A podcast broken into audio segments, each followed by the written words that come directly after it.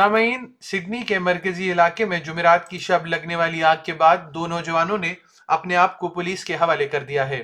آگ پر قابو پا لیا گیا ہے، لیکن خدشات یہ ہیں کہ عمارت کی مزید دیواریں بغیر کسی وارننگ کے گر سکتی ہیں۔ اسے ایک دہائی میں لگنے والی آگ کے طور پر بیان کیا گیا ہے۔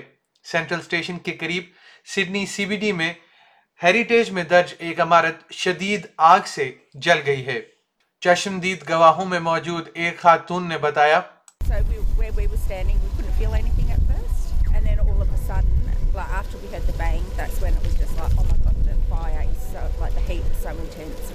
ایک اور اینی شاہد کا کہنا ہے کہ انہوں نے ہائی سکول کے طلبہ کے گروپ کو آگ لگنے سے پہلے جاتے ہوئے دیکھا فو تانگ جو سڑک کے پار ایک تالے بنانے والے سٹور پر کام کرتے ہیں انہوں نے اخبارات کو بتایا کہ انہوں نے کچھ بچوں کو باہر آتے دیکھا ہے جب امارت سے دھواں نکلنا شروع ہوا تھا۔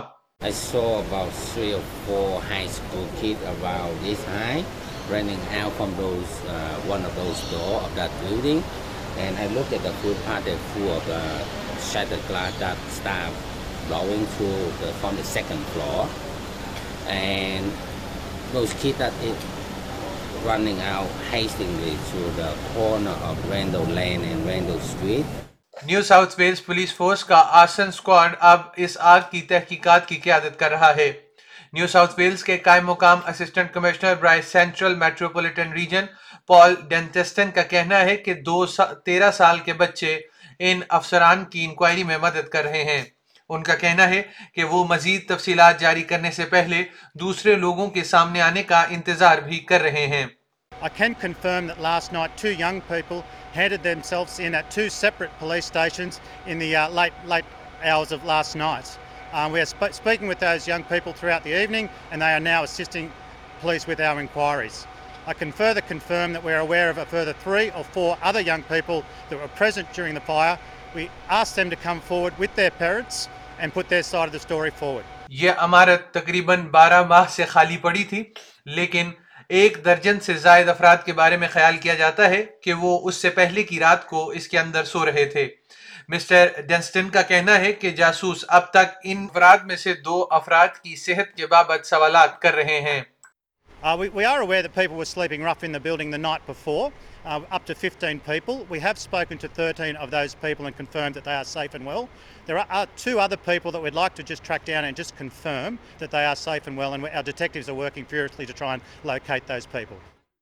لگ بھگ پچاس کے قریب رہائشی اور ملازمین جنہیں آگ سے باہر نکالا گیا تھا اب بھی اپنے دفاتر اور گھروں کو واپس نہیں جا سکتے ہیں عمارت کے باقیات کے ارد گرد ایک اخراج زون یا ایگزٹ زون قائم کیا گیا ہے اور توقع ہے کہ کم از کم سات دن تک یہ قائم رہے گا۔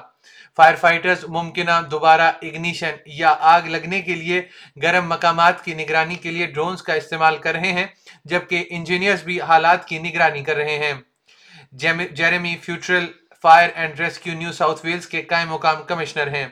ان کا کہنا ہے کہ عمارت کی حالت نے آگ کی شدت کو ہوا دی ہے اور کچھ خدشہ ہے کہ مزید دیواریں بھی گر سکتی ہیں یا ان پر مزید توجہ دینے کی ضرورت ہے We've got a, a building that's well over 100 years old. You've got all the, the dry, very seasoned timber that's in that. It's all stacked up as part of the framework of the, the building, the floors, the staircases, and so forth, enabling the fire to spread very quickly vertically, and that's what we, we saw played out. So, it's, in a sense, the perfect set of conditions to have a very intense fire. علاقے کو محفوظ سمجھنے کے بعد رہائشیوں کو واپس آنے کی اجازت دی جائے گی۔ اس دوران متاثرہ رہائشیوں سے اپیل کی جاتی ہے کہ وہ مدد کے لیے ریڈ کراس کے ساتھ آن لائن رجسٹر ہوں۔ ایس پی ایس نیوز کے لیے یہ آڈیو نیوز فیچر اینجلک کا ویٹ نے تیار کیا تھا جسے ایس پی ایس اردو کے لیے افنان ملک نے پیش کیا ہے۔